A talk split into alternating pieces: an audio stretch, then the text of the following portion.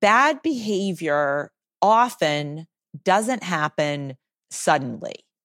It happens gradually over time. So it's impossible to understand 2020 without understanding 2016 and 2017 and 2018 and 2019. And, and in fact, it's impossible to understand 2021. What this really speaks to is the boiling frog effect. The idea that how did people get here? And again, this isn't unique to Republicans or senators or, you know, whatever.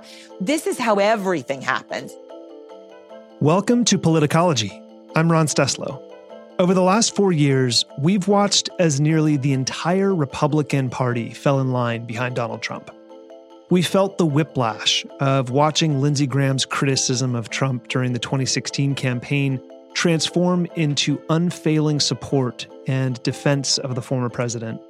We heard hundreds of reports of Republicans in Congress privately denouncing his policies and language, but then feigning ignorance or even enthusiastically supporting him in public. And even though he has now been stripped of his presidential powers, it is increasingly clear that he still wields near total control over the current Republican Party.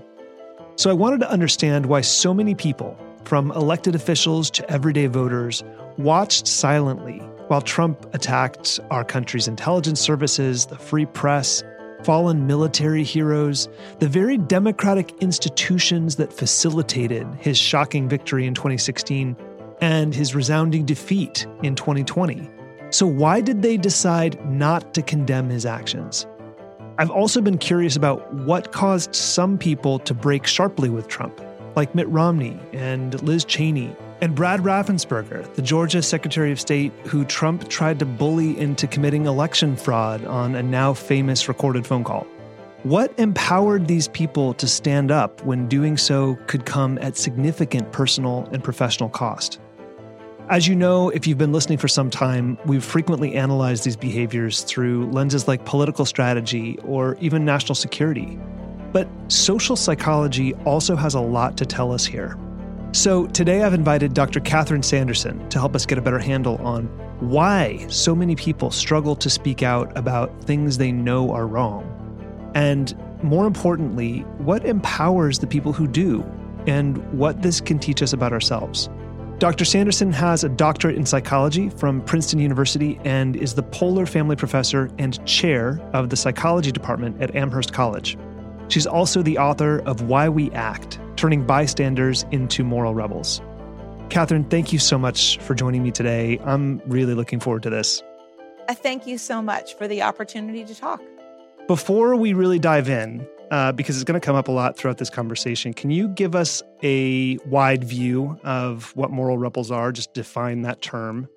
Sure, really important question. Moral rebels are basically people who feel willing to step up and do the right thing, even in cases in which doing so may have consequences, in which doing so may have, in some cases, physical consequences. We often think about people who show physical courage, but moral rebels are people who are willing to stand up and do the right thing, even if it means they experience social consequences. They're not liked, they are ostracized. And there are relatively few moral rebels in the world, and we need more of them. So there's this term that you use in the book called uh, myth of monsters. And this relates to the famous Milgram experiment, which I'd love for you to lay out because I think it be it can be tempting for many people to assume that bad behavior is carried out by bad people, but of course it's more complicated than that. Many people may be familiar with this experiment because it's it's very famous, but I'd, you know just to set the table, can you describe that experiment and then maybe any other iterations of it that have been done since then? Yes, really important question. So I, I want to start by actually addressing the really important question of the myth of monsters. And and I think that's actually really important these days because we so often assume that good people do good things and that bad people do bad things. It's a natural sort of shortcut in our thinking that lets us classify people as good or bad. And that myth of monsters term actually came from a wonderful book called A Mother's Reckoning, which some people may know, but it's a book written by the mother of one of the Columbine shooters. And and she talks about how very very normal her life was right up until that moment in which her son of course committed that horrific shooting. And when she first heard about the shooting she actually worried about her son. Was her son okay? she knew he went to Columbine High. Was he okay?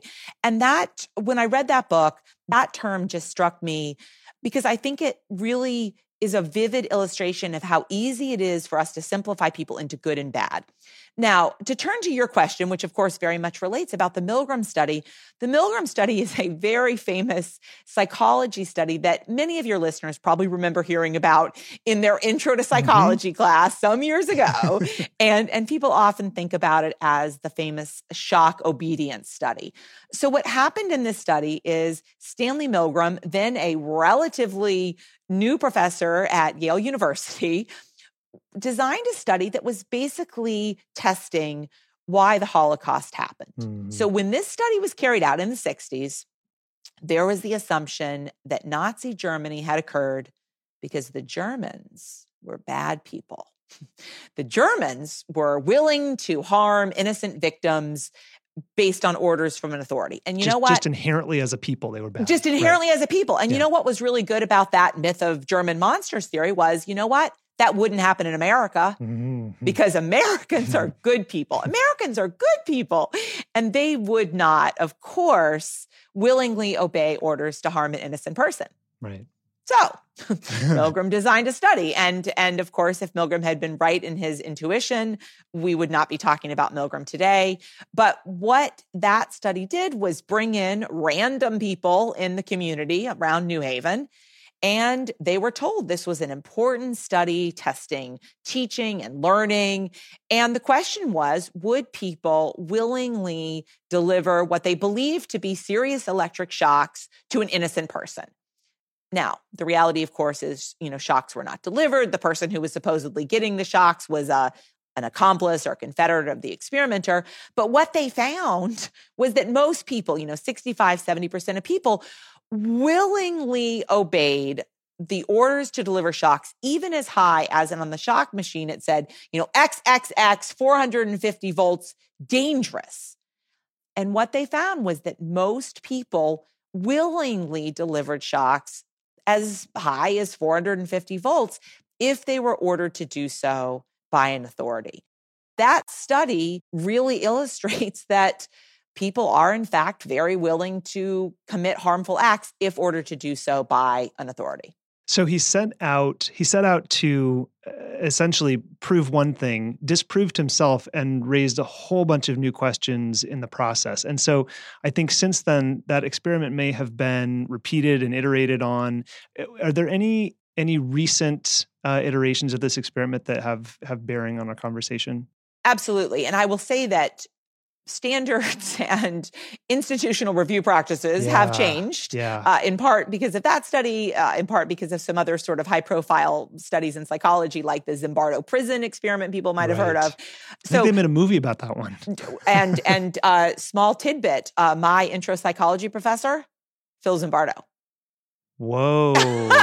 Whoa. Yes. Now I really um, need to go watch the movie. yes. So anyway, well, but I, w- I will leave that as it is. But they have done more recent replications. Those studies have stopped before the 450 volts. So you actually cannot get permission to do those studies again. And I want to I want to be clear about that before you get a lot of hateful email or I get a lot of hateful email. Meaning meaning you can't even tell people that no. the shock is higher than even though the the, the what the impulse right. that's actually being delivered is very minimal d- non-existent wow. right and and the reason for that of yeah. course is that it is thought that the psycho- psychological harm of knowing i am somebody who would deliver the shock to 450 volts that that may be as you can imagine psychologically harmful yeah so even though you are correct they are not actually delivering the volts the self knowledge at the end of the study when they tell you oh by the way you weren't delivering shocks, but you are really obedient. Uh, that in and of itself is thought to sort of not pass the standards that we use now in, in terms of ethical guidelines for conducting research in psychology. So Got I want to I want to be very clear yeah. about that. So so the studies have not fully replicated Milgram in terms of the procedure, but they have absolutely found that Americans today, and it's also been done in other countries, most recently in Poland, you, you get very, very similar rates in terms of people being willing to deliver shocks.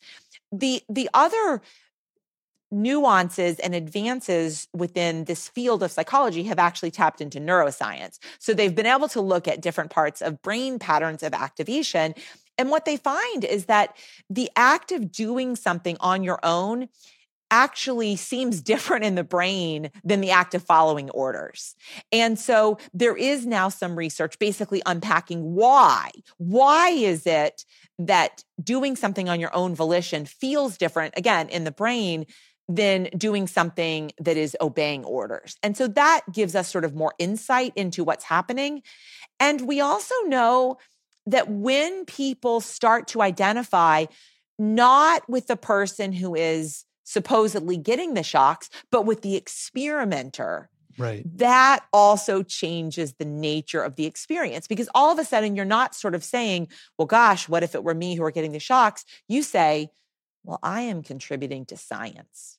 I am helping in the advancement of scientific knowledge by, in fact, delivering what I believe to be these shocks. And so that's the other sort of thing that's really interesting to think about. Okay, I just want all of our listeners to take a moment and if you need to rewind that and hear that description again because it's it's I actually think it serves as a really important backdrop for for what we're going to talk about today. And and and in particular just what people are capable of doing when they're identified with uh, with an authority figure like you like you mentioned, like the experimenter. So let's talk about the bystander effect for a minute. I think the um, you know the term bystander effect gets tossed around a lot when we think about physical emergencies. And maybe you can give an example of of when a physical emergency might apply. But i'd also like to get an understanding of how it functions when there aren't physical emergencies I'm so glad that you raised that point because I actually think there's a hazard in that when people hear about the bystander effect, they very quickly go to physical emergencies and they think, you know, well, I can't, you know, jump into a burning car or I can't, you know, wrestle an assault rifle away from someone. And the reality is, and this is a good thing, most of us do not encounter very many experiences in our lives, most civilians, in which physical courage is really required. Sometimes we do. Sometimes we see a, you know, puppy has fallen through, you know, an icy lake or there's a burning car or, you know, there's something very dramatic. We're in the middle of a school shooting. But the reality is most of us encounter situations all the time in our personal and, and frankly our professional lives that do require moral courage and and which you see the bystander effect in action. So let me tell you a really timely and vivid illustration of the bystander effect. I have a good friend whose daughter was adopted from China as a baby. Uh, this this daughter is now 22, 23 years old. She's recently graduated from college. In about a year ago, this time, March of 2020, this uh, young woman is on a bus in Boston, a crowded city bus going to her job. And again, it's about a year ago right now. Just at the beginning of lockdown. And that will be relevant. Okay. And a man on the bus stands up and says, You and your people should go back to China. You are killing Americans. You are spreading this disease. You should go back to China, and you and other people like you should go back to China. Now, this is a young woman. She's 22, 23 years old. She just graduated from college. She's on this crowded bus, and it was a crowded bus. There were a lot of people on this bus. And I don't believe anyone on the bus thought that this young woman had brought the coronavirus to America. And yet, not a single person on the bus stood up and did anything. They didn't go sit with her. They didn't tell the man to shut up. You know, they they ignored it. And that is a classic example of the bystander effect. Is there a, a study that makes sense to talk about that, or is this a good segue to pluralistic ignorance? I mean, there are many studies I mean, about everything. Why don't we? But... why don't before we move on? Why don't could you could you give us the science of, uh, of why something like that happens? What's going on in the minds of everybody on the bus at the same time, so that the end result is that nobody does anything. Whenever right. when it's very obvious, when it's very wrong, obvious, it was very obvious. Yeah, it, it was very obvious. So uh, there basically are two things that happen. One it's probably not accidental that the bus was crowded. So, in crowded conditions, you get what psychologists often call the diffusion of responsibility, or we also call it, and this is one of my favorite terms, social loafing. Oh, that's a good, Don't you like it? Don't you one. like that? Right? Social living. Um, and so the idea is it's crowded. So imagine the scene in which there's one other person on the bus, right? There's the young woman who's Asian, there's the crazy guy, and then there's one other person. So in that situation, the one other person is like, gosh, this is bad. This is egregious who should do something? Well, gosh, I'm the only brother person on the bus. Probably that person is me. and so there's a case in which maybe a person alone on the bus would have stood up and, and done something, supported her, or told the guy to shut up or whatever. But the challenge is, is when there's a group setting, each individual person is like, well, it doesn't have to be me because it could be you or it could be you or it could be you. It doesn't have to be me. And so in group settings, you often experience this diffusion of responsibility in which each individual person doesn't feel responsible for stepping up uh, because they assume somebody else can do so. So, so that's one example. But the other phenomenon, which you just referenced, is pluralistic ignorance, which is the idea that what do we do in a group setting? Well, we look to other people to see what they're going to do. And if no one else steps up, we sort of assume, well, um, maybe it's not an emergency. Maybe I'm the only one.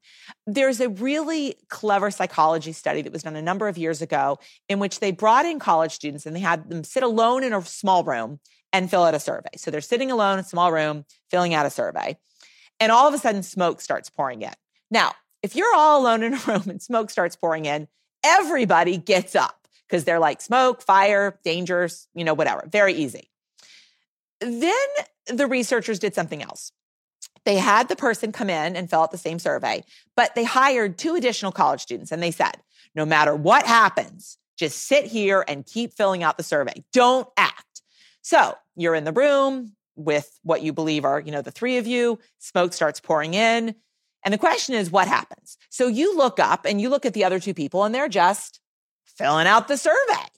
And the researchers let the smoke continue to pour in for six minutes. So you're filling it out. It got so thick of smoke that people had to wave the, the smoke away to even see the survey to fill it out.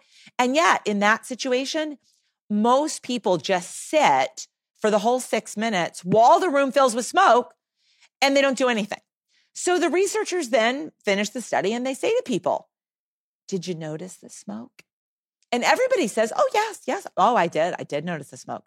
And then they say, What do you think it was?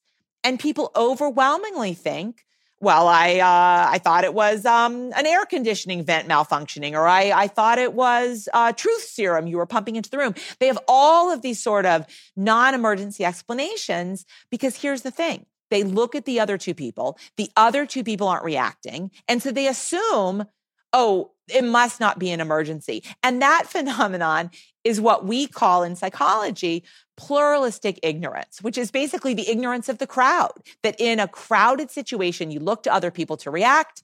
If they're not reacting, then you assume they must have some kind of hidden information or another interpretation. But the challenge is that means in group settings, everybody individually may be like, oh my gosh, this is awful. This is a bad thing. But if nobody speaks up, then each individual person thinks, oh, it's only me.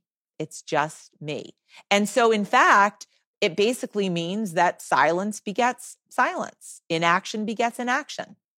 Okay, so so many threads to pull on here with pluralistic ignorance in particular. So I want to linger on this topic for a moment. I'm interested in linking this to the members of Congress who privately opposed Trump but publicly supported him. I'd also like to get your take on how you would describe the role of pluralistic ignorance playing out in the 2020 election. And then I'd love to dig into the neuroscience of that, if you wouldn't mind. So why don't we why don't we start with the members of Congress? Sure. You've written and, a lot about this recently, I think. I, I have, and and I, I have written a lot about it, and it always, frankly, depresses me. so that that's my sigh. So early on in Trump's presidency, it became clear that lots of Republicans were privately horrified by things he was doing and saying. And yet it also became equally clear that many of them were absolutely refusing to speak up. So they would say things like, oh, I haven't read the tweets, or, you know, I'm not really up on that, or, you know, whatever, no comment. And I remember time and time again, and I think Jake Tapper in particular would often start his Sunday show saying, We've invited all members of the Republican Party in the world, and no one will appear. Right? I mean, was it, isn't that like almost, yeah. I mean, Jake Tapper yeah. must just retweet that I, I like so. with some regularity. Yeah. So why? Because they couldn't really defend it, but they also knew they couldn't really speak up. And so what is really fascinating is that in two impeachment trials of President Trump, the number of Republican senators who voted to convict, I mean, basically was Mitt Romney times two, you know, and, and then a, a few more, a, a, a small handful. But a fascinating question that again went around on Twitter a fair amount was how about if it was a secret ballot? Mm-hmm, mm-hmm. Right? How about yes. if it was a secret ballot? Yeah. Because that's a, a, completely different situation, right? And that kind of gets at the issue of pluralist ignorance. So there's another classic study in psychology that I'm sure many of your listeners have heard about, which is the Asch line judgment study. Yes, I wanted to ask you about this. Perfect. So, what you see in the Asch study is when people come in, they are told to match a target line with one of three others, A, B, or C. So let's say that the target line is exactly the same as B, the middle of the lines. When people do it privately on their own and they don't have to say their answer aloud, everyone is exactly right. No one makes a mistake.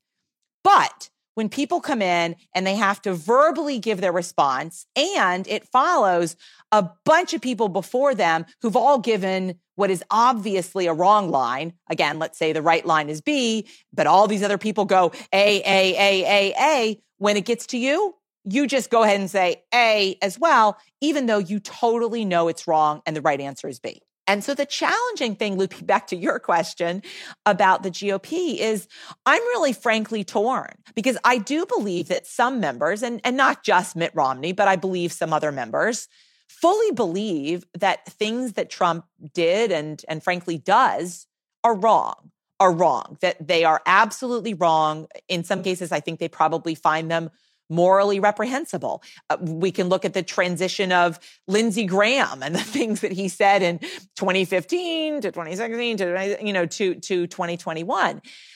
But I actually believe there are other members of the Republican Party who have come to support and believe Trump in a sort of real way. And and that maybe even under conditions of a secret ballot would be unwilling to defy him. Wow. And and that's where I'm sort of pausing because I yeah. think for many years people felt well, you know, if it was a secret ballot, you know, surely they would stand up or surely they would, you know, speak out. But I think it's sort of an open question, right, as to where the Republican Party is right now. And I think that's, you know, you're hearing that play out in a lot of different ways, you know, on the Bulwark podcast and, you know, reports and Bill Kristol and and so on we can't talk about what's happening to the Republican Party without talking about Republican voters and and what happened in 2020 and how the sort of fealty to an authoritative leader became the you know that became the tent pole of the Republican Party more so than any other principle it ever had previously espoused. And I think it's been said over and over again by so many people just how shocking this was that so many people could willfully abandon what they originally signed up for, what originally drew them to the party um, in favor of this kind of authoritarian leadership that eh, actually had had no grounding in um, in conservatism as it once was known.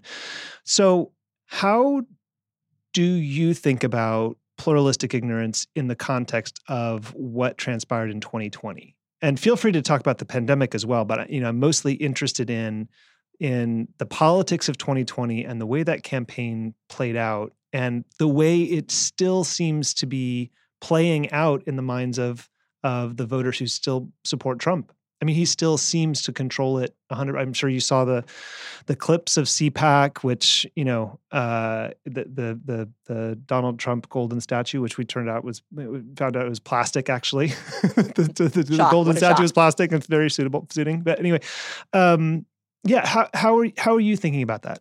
So I think it's very hard to look at 2020 in isolation and uh, and I think it almost goes back to the point the question that you asked me at the beginning today about the myth of monsters mm, mm-hmm. that bad behavior often doesn't happen suddenly it happens gradually over time. So it's impossible to understand 2020 without understanding 2016 and 2017 and 2018 and 2019. And, and in fact, it's impossible to understand 2021. Um, so, so to me, what this really speaks to is the boiling frog effect, right? The idea that how did people get here? So the very first psychology study that you asked me today about was the Milgram study. And we actually skipped over something. I, I skipped over it. And that is what happened in the Milgram study. So, yes, uh, they did, in fact, ask people to deliver shocks to an innocent person.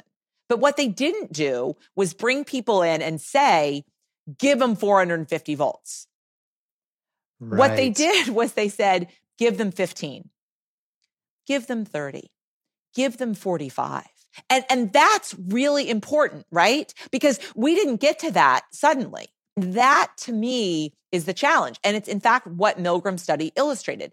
If Milgram had brought people in and said, go to 450 volts, who would have done that? Psychopaths, right, you know, right. yeah, a, right. a, very small. I've been waiting of, for somebody to let me do this, right? exactly, exactly. um, but it would have been a tiny, tiny percentage of people. And in fact, before Milgram did a study, he went to psychiatrists and psychologists and he said who would go to 450 volts? And what they said was 1% of people or half of 1% of people but here's the thing what he didn't do was say oh, oh, oh, oh wait how about if you had them do 15 30 45 you know et cetera. and that's the challenge the challenge is you can't understand the republican party in 2021 without understanding all of the steps that led to his cpac speech yesterday. It, it didn't happen suddenly. It happened gradually over time. And again, this isn't unique to Republicans or senators or, you know, whatever. This is how everything happens. So the other story, which doesn't seem like a political story, but is kind of a political story, is last week, a person committed suicide who was part of the USA gymnastics scandal.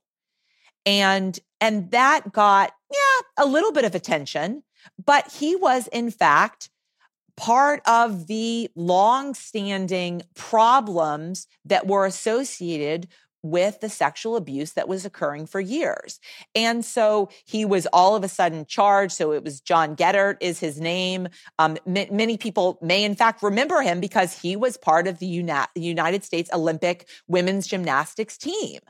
And he was all of a sudden supposed to appear in court he died by suicide.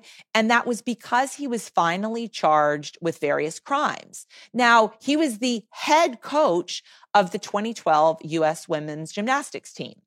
So there's an example in which, if you look at what happened in that case, but what happened in many cases, you see this slippery slope, right? You see the slippery slope and a lot of people looking aside, looking the other way. And so, what you see with the Republican Party today is well, he said, you know, they're not sending us our best. You know, their Mexicans are rapists. And people were like, ah, I really don't like that. And then he said, well, there's a total and complete ban on Muslims. And ah, I really don't like that. And then he said, there are fine people on both sides. And ah, I really don't like that. And then he said, you know, et cetera, of the US, uh, the the Hollywood, you know, tape, whatever. I mean, and and so the challenge is what you see in the Republican Party today is there are all of these moments in which people could have stood up and and some people did step up. And and frankly, Mitt Romney, he did step up, right? If you look at Mitt Romney's statements time and time again, Mitt Romney has been speaking out, right? There was a Washington Post op-ed shortly after he was elected. And and and Mitt Romney has consistently spoken up, but the challenge is every time you don't speak up, it becomes harder to speak up later on, right? It yeah. is the boiling frog, you know, effect. Yeah. I'm so glad you mentioned that. Although I I'm struck by the fact that logicians would call the slippery slope uh, rhetorical device a fallacy, but actually it's very predictive when we're talking about social psychology. It, it's very predictive. It's very predictive in part because once you've ignored something, you've kind of owned it and it becomes harder psychologically to then speak out because to speak out and say, you know what, I'm not going to deliver 200 volts. Yeah. You have to justify, well, I also did just deliver 185 and, yeah. and you know 170 yeah. and so yeah. that's the challenge and again this is how you see what happens all the time with fraternity hazing deaths is that people say well you know i wanted to join the fraternity and i did this and and then i did this and then i did this and again that's the slippery slope. You see it happening psychologically. It's it's how you see corporate fraud. So Bernie Madoff describes what he did as, well, I was a little bit short and so I did this and and then I did this and then I did this. And so psychologically, once you have gone down a certain path, it actually becomes very hard to stop yourself once you've gone down. And people often say, well, this is not a big deal. This is just something small. But one of the points that I talk about is you got to sweat the small stuff. That, that people, the problem is when you overlook the small stuff. And here's the thing if in 2017, Republicans in the Senate had said, if you do this again, President Trump, we aren't going to support your justices, your judges, your nominations, or whatever. They could have 100% put a stop to it. But he learned he could get away with it because he did. So, this is a good illustration. In the book, you write about a quote from former FBI Director James Comey, where he says, It starts with you sitting silent while he lies, both in public and private, making you complicit by your silence. And when I spoke with Mary Trump, she called these micro concessions. And uh, Comey, Comey goes on to say, Next, Mr. Trump, attacking institutions and values you hold dear, things you have always said must be protected, yet you are silent. So I'm going to uh, crudely attempt to summarize what I think is is is valid psychology, which is something I learned from Dr. Robert Cialdini at Arizona State University, um, and he calls this the consistency principle. And I wonder if that applies here, because you know, as I understand it, the consistency principle essentially makes you more likely to um, act in a way that's consistent with previous behaviors that you have that you've that you've taken, if for no other reason than uh, neurologically efficient. They're they're they're more neurologically efficient because our brains have evolved to analyze less and rely on decisions we've made in the past, so that we have to consume and then spend less energy making decisions because decisions are are sort of you know calorically costly um, in a way. Is that accurate? It's absolutely accurate, and I will say another very related principle again within the field of social psychology is the role of cognitive dissonance, mm-hmm. right? So the yeah. idea of cognitive dissonance is that we feel tremendous anxiety and arousal, and it feels unpleasant, unpleasant arousal when our attitudes and behavior conflict or when we hold disconfirming, you know, attitudes that are disagree with each other. So you might say, you know, I am not a racist and yet I, you know, did this thing or whatever. And so part of the issue is that that it feels very unpleasant and that's the idea of the consistency principle is that we want to have our attitudes in line with one another and we want to have our attitudes in line with our behavior. And it feels it feels bad. It feels bad when they don't. So how do people get from these small concessions? Um, Mary's example was about you know how beautiful his plane is, right? When you don't say anything, when he's bragging about how awesome his plane is. How do you get from small concessions to sitting silently while he lies about something like voting? So I think there's I think there are two key things going on. So one, when you have consistently not called him on silly things, right? His plane is beautiful or you know whatever or he won all of you know the the real map was this except all of these illegal people you know voted or you know whatever. The only um, votes against me were illegal votes. Exactly exactly. Otherwise i would have won. So so once you don't call him on that it becomes harder and harder to call him later on because you have stayed silent. So one of the challenges, if we look at what happened January 6th, for example, what led into that? That also didn't happen in a vacuum, right? So the networks called the election, I think the Saturday after, right? So people voted on Tuesday. By Saturday, it had been called by, you know, virtually every major network, you know, AP and so on. And yet, many people, including Mitch McConnell, said, well, you know, we're going to wait until things play out, or we're going to wait until the states, or we're going to wait until this, or whatever. And so again, there, there were several weeks in which there was no real acknowledgement by Republican leadership that he had in fact lost, right? That he had lost the popular vote, the electoral vote, you know, Arizona, you know, uh, Georgia, you know, Michigan, Wisconsin, you know, Pennsylvania. I mean, you know, there, there, was a lot of, of absence of acknowledging that. And so again, January 6th didn't happen by accident. It didn't happen spontaneously. It happened because of that. But the other issue is that when President Trump, for example, is in a room at CPAC or the White House or the Oval Office or whatever, and he says something outlandish and you're in a group, you might individually be like, that's crazy or that's wrong. But you might think you're the only person thinking that, that everybody else might in fact be like, yeah, he's totally right. And so that's where the issue of pluralist ignorance comes in, right? That individually, right. each person in the room might be thinking the same thing. But if no one speaks up, then everybody individually says, "Oh, I guess I guess everybody else is good with this." And again, to to make it less about the GOP, I want to be really clear that this is not a Republican senator right, problem, right? right? I right. mean, this is this is because we are people. this is because Republican senators are human beings. And I, I was struck by an example that I describe in the book. One of my students, senior on the basketball team, super smart, good student. He's sitting in my office one day. He was in my social psychology class talking about this stuff. And he says, You know what's interesting? Every day in the locker room, someone says something offensive. so, first of all, interesting that he will share that with his professor, but nonetheless. Um, and what struck me was he is recognizing it's offensive. And yet he's also saying that sometimes I speak up and sometimes I don't. And what occurred to me was it's distinctly possible that every day in that locker room, somebody says something offensive. And most people in that locker room are going, that's offensive. Yeah. But none of them are speaking up. So that's an example, right, of pluralistic ignorance. That maybe lots of people in that locker room are going like they hear they, it. Uh, they hear yeah. it and they find it problematic. Mm-hmm. But they don't believe that anyone else finds it problematic because they are all being silent, right? They are all staying silent. Just like many people in the Oval Office or many people at CPAC or many people in lots of circumstances, we don't know because these votes are often not happening anonymously. So, so the really interesting question would be, we know what the impeachment vote was when it was not anonymous, right? right. When people had to own it, right. people had to, you know, risk, I'm going to go home and my constituents or I'm going to get primaried or, you know, whatever. What would the vote have been anonymously, right?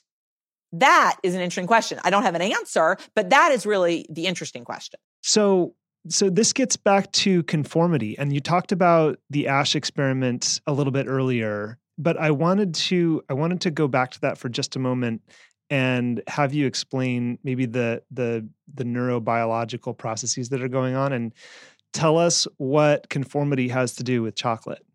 Oh, all right. so well, and this also goes back to the very first point you that you asked me about the myth of monsters. We are hardwired as people to want to fit in. It's important. It's fundamentally important. And research now in neuroscience has shown that when you are ostracized by your group, and again, your group could be your fraternity. It could be your athletic team. It could be your fellow Republican Congress right. people at right. the luncheon or whatever. I mean, so it could be it could be lots of different things, right? Um, it activates a part of the brain that feels physical pain. That it when you are ostracized, when you are rejected, and what that tells us is that experiencing social pain, rejection, ostracism, it feels in the brain the same as when you experience physical pain, when you have a paper cut, when you stub your toe, when you twist your ankle. And so what that tells us is that evolutionarily, we do not want to be ostracized, rejected from our group. When we are ostracized, it feels bad. And to get to your chocolate point, when we fit in and do things that are in line with the group, it activates a part of the brain that is rewarding, the same part of the brain that is activated when you eat chocolate. Also, when you use cocaine, but that's like a less, you know, recommended um, example. But but so what that tells us is that we are human beings hardwired to want to fit in. We want to fit in. We want to be accepted, and so doing things that get you rejected or that may get you rejected or that deviate from your group make us feel bad. And so we are highly motivated not to go there. And so again, it's very normal to stay silent in the face of bad behavior by a group member. It's normal. I, I don't want to put you on the spot, but are you could you talk a little bit about the sort of the the evolutionary reason for that, like the anthropological reason for for why we might have developed those neurochemical, you know, pathways to to feel reward and punishment for those things? So there are there's lots of evidence that being in groups is important to our survival right? It's probably evolutionarily adaptive to be part of a group to fit in. And in many ways so you and i have focused on you know people not speaking up in the face of bad behavior but the reality is in lots of cases we want people to fit in with the group right? We would like people to obey stop signs right? We're not like, you know what? Forget the stop sign. I'm my own person. You, you, know, forget the stop sign. That's just a weird social convention that other people do. We would like people to obey stop signs and red lights, even if there's no police officer within miles. We still would like people to stop at a stop sign. And so it's not that we're only hardwired to behave poorly. I mean, we have sort of focused on, you know, bad behavior and overlooking it. There, there's a study that I love um, that, in fact, was designed to increase water conservation, and it was done in different hotels. In I know uh, the study, oh, yeah, continue. yeah, it's it, it's yeah, it's terrific. Yeah, right. Yeah. So, so what they were trying to do was to get people in hotels, actually people in hotels, uh, to reuse their towels. And some people got a little message that you can probably visualize now. Not that any of us have stayed in a hotel recently, but nonetheless um, and it was like, you know, it will help Mother Earth if you reuse your towel, it will save electricity and water and so on. And other people got a little um, plaque that said something like, 85% of hotel guests, you know, care about Mother Earth. And so they reuse their towels, you know, et cetera. And so what they found was basically people don't care about Mother Earth, but they right. care about other people caring about Mother right. Earth. And so you could get far more people to reuse their towels by telling them other people do, which again, there's an example of peer pressure, right? Conformity. I want to conform again to random hotel guests who I do not know, who are not like in my group. We still do that conformity. a, a very clever study by political scientists at Yale. Similar idea. Tried to increase voting. And what they found was you increase voting by telling other people a lot of your neighbors vote. That was, was this the direct mail experiment? The, the direct yeah. mail experiment, right? Yeah. The direct mail telling people most of your most of your neighbors vote and we're going to be reporting to them if you vote that peer pressure can increase pro-social behavior as well. So it's important to remember conformity is not just conformity to you know fraternity hazing or you know ignoring smoke or racism on a bus in boston right? I mean conformity can also be used to drive important real socially valid behavior. You just have to like flip the switch just as a as a quick bookmark for our listeners, if you're interested in in um, that direct mail experiment, I first learned about it in um, a book called The Victory Lab by Sasha Issenberg. He wrote back in I think uh, 2012 or so, 12 or 13 ish, um, and it's all about uh, tools and tactics used in the campaign industry, and that was one of the that was one of the experiments he cited as the you know the effectiveness of certain types of direct mail. Let's go to January 6th. um, because we saw this crowd, give, given everything that we've just discussed, I think our listeners now have a really rich tool set to approach this event with. We saw this crowd attack uh, the Capitol. Um, and it was carried out by a group that demographically doesn't square with prior research on people who are likely to be extremists, right? Um, can you talk about the factors that could have contributed to the violence that we saw? So, lots of research has shown that when people are in a crowd, they are much more likely to behave poorly. Being in a group setting leads to something that psychologists call de individuation. Which basically means you stop thinking about yourself as an individual person and you start thinking about yourself as just part of this crowd. And it's why you see crowds of all kinds kind of get swept up and in some cases engage in really violent behavior many people probably remember hearing about fans, you know, celebrating Super Bowl wins by, you know, setting cars on fire or, you know, breaking windows or crashing through awnings. In group settings, people stop thinking about themselves as individuals and it makes it much easier to engage in bad behavior. That's especially true if you identify strongly with the crowd. So the Super Bowl example I gave just now, many people are we're wearing, you know, I'm thinking about the Philadelphia Eagles Super Bowl win in particular, in which many people, of course, are celebrating wearing jerseys and hats and, you know, so on. If you look at what happened on January 6th, many people were wearing MAGA hats. They were wearing QAnon paraphernalia, you know, and so on. So they, it was not just random people there, you know, swept up in the moment. It were, it was people who were motivated to take time out of their days and lives to come to the Capitol, who were doing so at the request of their leader, the president of the United States somebody who, you know, they certainly identified with. And they were very much identified with what happened in that group setting. And that makes it far easier to engage in bad behavior. You know, there was a key finding in the Milgram study that showed that people are more likely to carry out violence, even if it means harming an innocent person, if the authority figure spurring violence assumes responsibility for any negative outcomes. So I'm wondering how Trump's previous comments, um, you know, like about the legal bills, for example, uh, for a supporter who hit a protester could factor into their decisions because he said that um, in the past at his rallies. Don't worry, you know, knock him out. I'll cover the legal bills. You know, anecdotally, at least one of the rioters thought that they would be pardoned for their role in what happened. Well, and, and not only that, he also said to them, "I will be going with you." Oh, you did. Like, That's right. like it was, oh, yeah. like it was not even like you go do your thing and I will pardon you. It was we. It was it was he was the we. He was we will. We will do this, right? So so it's not only that he's directing them, he's also they believed participating. You know, we will march to the Capitol together. Yeah. And do you think that the gradual nature of like the January 6th didn't just appear out of nowhere and happen, right? It was all it was like the culmination of it was like it was 450 volts, right? It was the day that they went to 450 volts.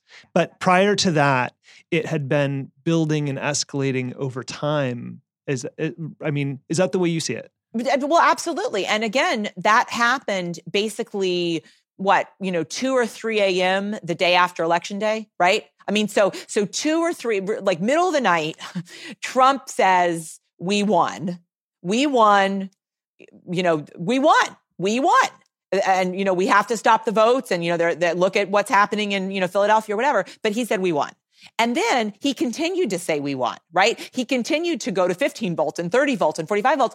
And he said we won on TV. He said we won on Twitter. He said we won at rallies.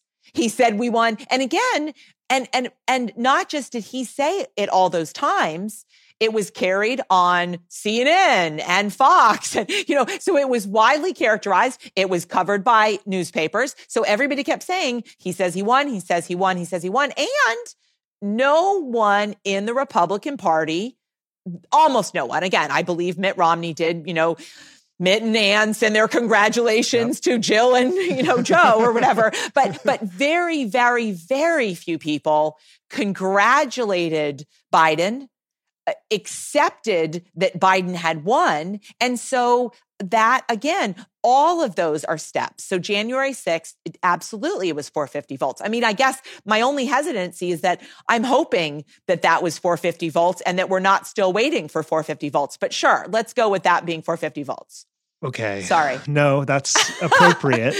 um, before before this conversation gets any darker, let's talk about moral rebels and the and their traits. So, what allows people to stand up when they're under social pressure not to? What are the traits that we should be looking for not just in our leaders, although let's talk about the traits we should be looking for in our leaders, but also in in the people we surround ourselves with, with uh, and in ourselves. Uh, thank you for that question, and that is a, a hopeful and optimistic question, right? So, so moral rebels, which I think is where we started this conversation today. So, moral rebels have a few distinct traits, and and one and and let me also be clear that moral rebels are not moral arbiters. So people often go, and I want to be clear because that's I think the number one make that distinction. Yeah, I, I really do because people often are like, well, who are you to say what's morally right, or who are you to? The key about moral rebels is it doesn't matter what your political views are, your religious views, or you know, et cetera. The key thing about moral rebels is they are able to stand up and do what's right even if they may face a political consequence. So I know we've talked a lot about the Republican Party, but in some senses, you can play out who is a moral rebel exactly the same in the Democrats, right? So you often can see, well, why isn't Joe Manchin or, you know, Kyrsten Sinema, why are they not going along with the $15 minimum wage? They are also moral rebels. So again, the key thing is not, are you, you know, right or wrong? Are you a morally good person or bad? The key thing about moral rebels is you are able to stand up to peer pressure. So you're able to do the things that you and I have just talked about of, of dealing with the brain activation that comes from, oh my my gosh, I might be ostracized. You know, I might not be liked. And so that's a little bit of a long answer. But to be clear, moral rebels are not about morally good versus bad people. They are people who are willing to stand up and buck their crowd.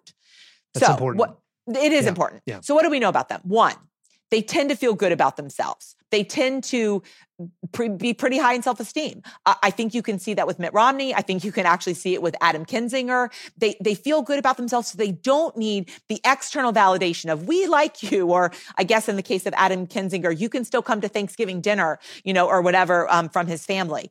Uh, moral rebels also tend to be less socially inhibited, so they just kind of are like, "All right." I guess maybe people aren't going to like me. All right. Won't be the first time, won't be the last. You know, all right. Th- there it is. Um, and so they have this ability to stand up to social influence. And I have to say, I have been struck repeatedly. And I'll and I'll do a little bit of um, weird self disclosure here, which is actually the first time that I've talked about this, despite many podcasts, and I didn't talk about it in the book. I am from a family of Mormons. Wow. Okay.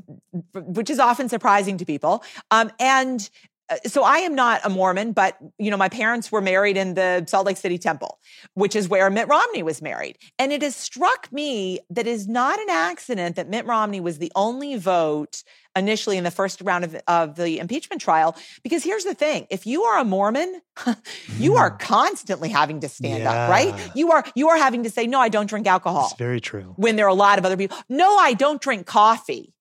No, I am going to, you know, whatever. I am going to practice a religion that some people kind of don't really understand or, you know, think is a cult or, you know, whatever. And so I believe that Mitt Romney has probably gotten really good at developing a spine. It's not the first time that people have, you know, ridiculed, you know, Mitt Romney for something, right? He's probably dealt with that his whole life. So that's yeah. thing number one. That's you a really also, good example. I just it, do you mind if I interrupt you for just sure, one? But yeah, hold that thought. Yeah, I just want to flag this as as it pertains to Mitt Romney because it's it what it hasn't he his he consistently exhibits this behavior, and I remember seeing clips of him at the Salt Lake City airport being harassed uh, really viciously by his constituents as he was on his way to go vote to ratify the uh, the election, and how they were calling him a traitor. And it was just it was it was heartbreaking to me, not because I agree with Mitt Romney's positions on everything, but because he was actually doing he was following his conscience, right? And I felt the same way when I saw him ridiculed for marching with Black Lives Matter, because no other Republican politician no other Republican would dare to do something like that. And he knew it was the right thing to do and he was there. I just, um, thank you for bringing him up as an example. But, but, and those two things stick out in my mind as, as sort of examples to aspire to. I'm glad that you like that example because I'm going to return to it. I'm going to return to it again and Good. again because because I actually believe that Mitt Romney is basically a perfect illustration of the moral rebel. Yeah. So I want you to repeat what you just said though. The he's following his conscience. Is that what you just said? Was yeah, that your quote? Am yeah. I well, and that is kind of the key of the moral rebel, right? You're not going along to get along. You are following your conscience. And he's following it, even knowing that he's from a state that voted for Trump, you know, 90% or, you know, I mean, you know, Utah's not a purple state right? I mean, Utah's not going to be a purple state. He's knowing that he's going to go home and face that in the airport, and he's probably going to face it the rest of his life. So, what else do we know about moral rebels? Well, we know they're high in empathy. We know they are very good at putting themselves in somebody else's shoes. So, let's now go back to Mitt Romney. Mitt Romney spent two years serving out his Mormon mission in which he was trying to show empathy, right? Trying to teach people about the Mormon religion. The Mormon religion, you tithe 10% of your income to help other people, to help the church. It's a religion that does practice, like many religions, helping other people. And, and Mitt Romney is clearly a deeply religious man, regardless again of some, what somebody thinks about that specific religion. He is clearly somebody who, has a deep belief in religion, uh, who takes his religious life very seriously. And many religions, you know, practice do unto others, right? There's a lot of emphasis on empathy, right? A lot of emphasis on empathy. Third, and this is perhaps my favorite, people learn how to be moral rebels around the kitchen table we model being a moral rebel from our parents that that you learn the act you model it just like you model lots of different things. So let's think now for a minute about george romney. Let's think about mitt romney's dad.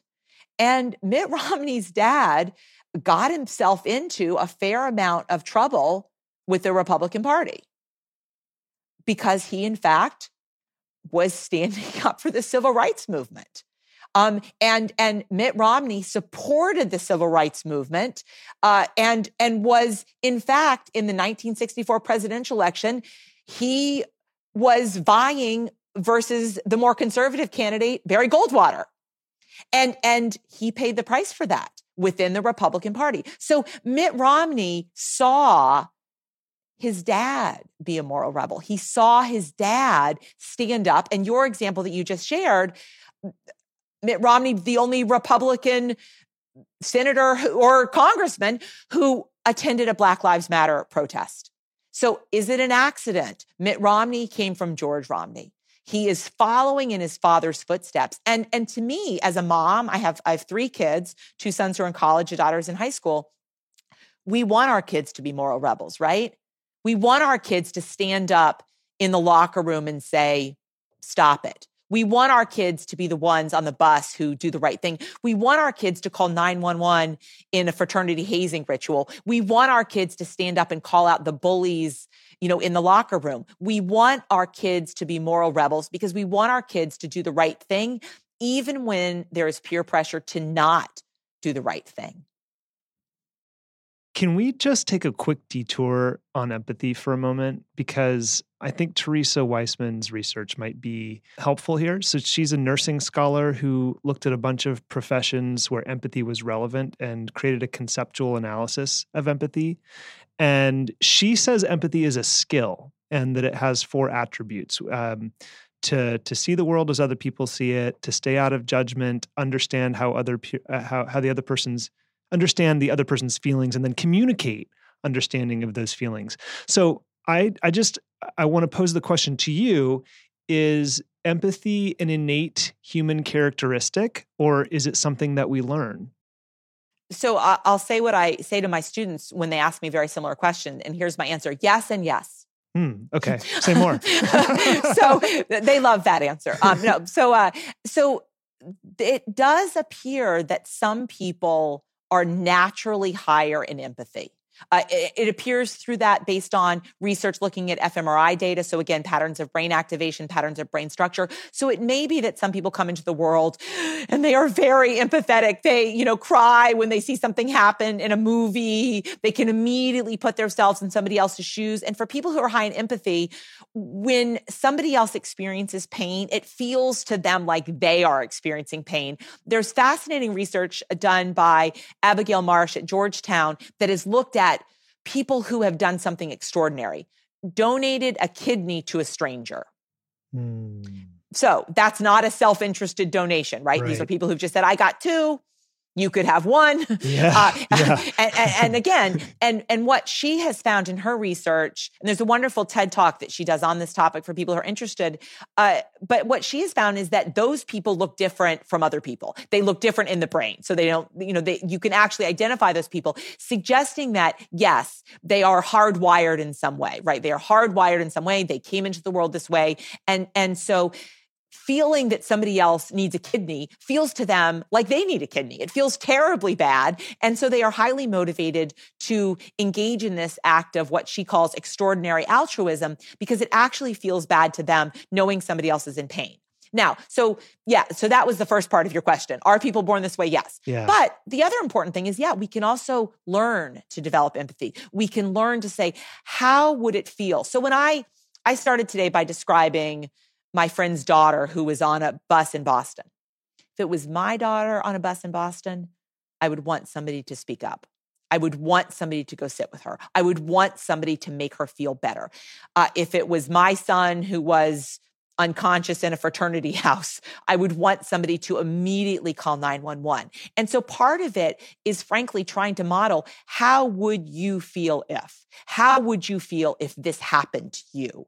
And we can in fact develop that skill, develop that ability to engage in perspective taking, to in fact develop that skill in ourselves, to develop that skill in people around us so that we sort of naturally take that side. I see. Okay.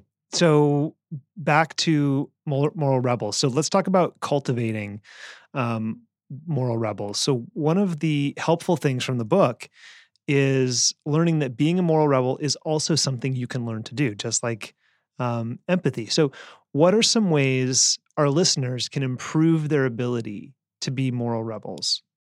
Wonderful question. So, and the good news is there actually are lots of things that we can do. One of the simplest is, in fact, understanding the psychology underlying inaction. So, for example, you and I have talked a lot today, kind of in a nerdy way. I know, but I love it.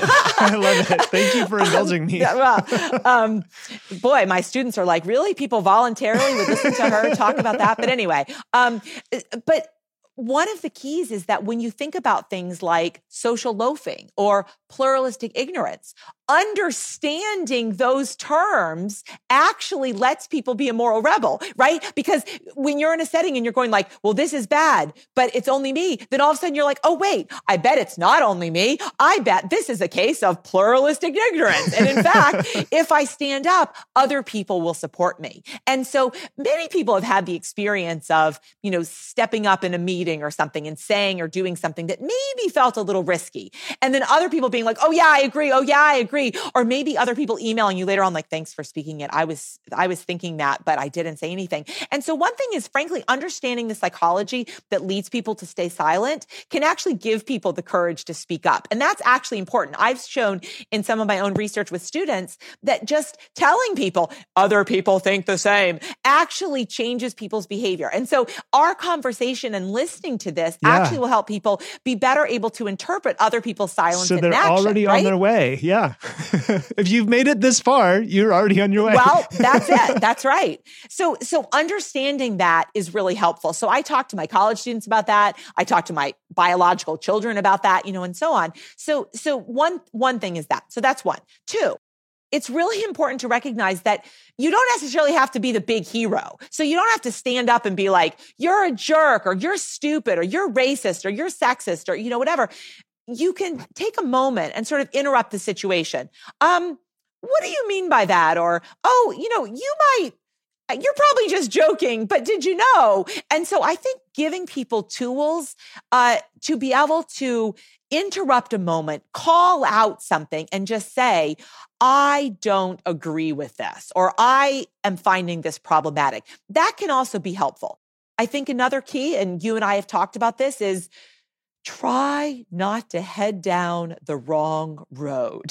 so the so the sweat the small sweat stuff. the small stuff. I love that. I love that phrase. And I think it's I think it's really important because often people say, "Well, I didn't step up because it was just a little joke, or I didn't step up because it was not that big a deal, or I didn't step up because it wasn't my place." But the issue is, as we've talked about, January 6th didn't happen in a vacuum. Yeah. You know, the, did the 450 volts. It, yeah. 450 volts. And so part of the issue is what you see, in fact, in research from the Milgram study, is that people who initially are like, yeah, I'm not good with this. And they're able to call it off early. Those are the people who successfully don't go to 450 volts because they say, you know what? Here's my line and I'm out of here.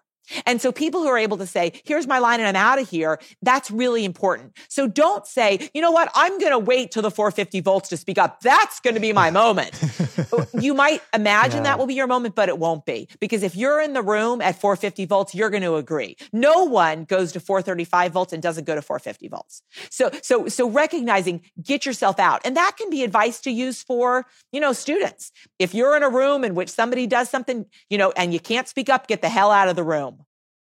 So you talk about the challenges that polarization can present for practicing empathy. And I wonder if you could spend a little bit of time um, talking about how we can expand our in group or our, our us. Um, especially within the pandemic, and and I think by now, by this point, it'll be really clear why that why that's so important the in group the other people with whom we identify all around us who we're looking for social cues to reinforce our own behavior to be consistent with right? So i think it should be clear why we would want to do that. Um, can you talk about how? Yeah so one of the things that's so important and this also in fact very relates to our conversation about empathy that when you think about widening the in group, what you are basically trying to do is broaden the number of people who you can see the world through their eyes. So I am a college professor. One of the challenges that colleges all across the world are having is how do you get college students who are basically young, healthy people to wear a mask, to engage in social distancing, you know, to follow recommended guidelines to not spread COVID. And that, of course, is something that, that colleges are encountering. But here's the key the challenge becomes who are college students groups? If college students in group is other young, healthy college students who, whatever, I want to go to a party, it's very hard to get them to wear a mask. If their in group is, you know what? It's not your in group of college students. It's that older woman who serves you in the dining hall it's that older gentleman who is a custodian in your dorm. It's that young woman who hands you your library book, but you don't know she has a child at home who is immunocompromised, who is in treatment for cancer. That's widening the in group. It's not the 18 to 20 year olds in your group that you care about. It's your grandmother. Yes. Yes. And there's a whole probably separate conversation to be had here about how we got from tribes to bigger tribes to cities to states to being able to act as a country, right? Our ability to identify with larger and larger groups, to identify ourselves within larger and larger groups. That's a probably a different conversation, but it but it's but I think it's really important when it comes to to empathy as you just described. So this might be um, uh, it's uh, slightly a bit of a curveball, but one of the key traits of moral rebels is thinking that their actions will have an impact, right? Thinking that it's going to make a difference. Can you help us think through the impact that learned helplessness and explanatory style can have on becoming a moral rebel? And just, you know, I have in my mind the you know these republican senators once again probably have in the back of their minds that there's there's no chance that anything that they might say is going to lead to the change that they would that they would want right? There's no chance. In their minds it's not going to make a difference. So uh, uh, with that as context feel free to extrapolate and take it wherever you want. So I'll say two things. One, you are exactly right that in some cases it's it's not going to make a difference. So it probably became very clear to many Republican senators that there were not going to be 17 Republican senators to convict. So then, does it really matter if there are five or seven or 10 or 16, right? It really, it doesn't actually matter. So why am I going to put my neck out and why am I going to do that? But I think one of the key things, and this is something I continue to grapple with, is you are going to have to face your children. You are going to have to face your grandchildren. And one of the things that I continually think about is what would I want to say to my children about my vote? What would I want to say to my children, my grandchildren about my vote? Who do I want to be in that moment? So I think one thing, and I think, you know, Mitt Romney answered that question in a particular way. And, and not just once that he wanted to be able to say to his children, his grandchildren, of which there are of course many, um, uh, this is this is what I did. So I think there are times in which doing the right thing, even if it won't matter at all, feels important. And, and it feels important, even if you're not going to ultimately make a difference, you want to know for your own sake. You want to know for your own sake that it matters. And so, so number one, I like to believe that there are people who want to say, yeah, it is not going to make a difference. It is not going to change anything, but it is important to me to be on the right side of this line. And, and I think there is actual real value in that. So, so that's one. Two, we also don't know when there is going to be a tipping point. We do not know when there is going to be a tipping point. So I am struck, and there's a wonderful graphic from the New York Times. I think it was uh, maybe it was June 10th, June 14th, something like that, 2020, in which it looked at support for the Black Lives Matter movement. And it looked at the, the massive increase basically in the week or two following George Floyd's death, in which you saw all of a sudden it became no longer a sort of fringe, you know, super liberal, that, that many white Americans were saying, you know, wait, I support, I support Black Lives Matter. And, and to me, that was a real moment. And, and I'll say again, that you don't know what that tipping point is going to be, right? And so sometimes, and uh, uh, I'm going to think back to there was a moment last June in which a lot of people, many, many people, posted a black square, blackout Tuesday. Maybe you remember that sort of movement. Yep. And then there was kind of a um, backlash wow, you know, that's like inadequate. Yeah, right? that's that, not enough. that's not enough. You know, uh, good yeah. for you. You yeah. got this black square up there. That is not enough. But here's what's so interesting. We talked about earlier starting to identify with President Trump and going to the Capitol and and doing and, and we talked about it leading to four, you know, leading to 450 volts. It can happen the same way. So maybe you've never done anything, and I and I bet this would be true for a whole lot of people who put that black square up, right? Maybe you have never publicly said, I support Black Lives Matter. All of a sudden you put that square up and oh my gosh, I'm out. Uh, and, and, yeah. and, and, I do support Black Lives Matter. and, and, you know what? Maybe then I'm going to send a little donation to the George Floyd Fund. Or maybe I'm going to go to a protest. Yeah, maybe, because now my behavior is going to be consistent with previous behavior and it's going to get a little easier. Uh, cognitive yeah. dissonance theory. Yeah consistency theory, yeah. right? Cialdini's point. Uh, so maybe, you know what? Post that black square because you know what? That black square is is a step in the right direction. That black square is a step in the right direction. Yeah. and so again it doesn't have to be this big courageous movement. Uh, bad behavior goes down a bad slippery slope. Good behavior can start the same way you know, to the first thing that you answered with in in this question, I, it made me think of the of the Cooper Union speech, Lincoln's Cooper Union speech, which obviously is where we um, launched the Lincoln Project a long time ago uh, a long time ago. Uh, it, it um, you know, but his speech, and I've talked about this several times on the podcast. It wasn't about convincing people that slavery was wrong. It was about convincing them to do something about it, even though it might cost them an election. Right? The quote is not um, "right makes might." That's not the that's not the entirety of the quote. He said, "Let us have faith that right makes might." And in that faith, let us to the end dare to do our duty as we understand it. The part that always gets cut off is the let us have faith part.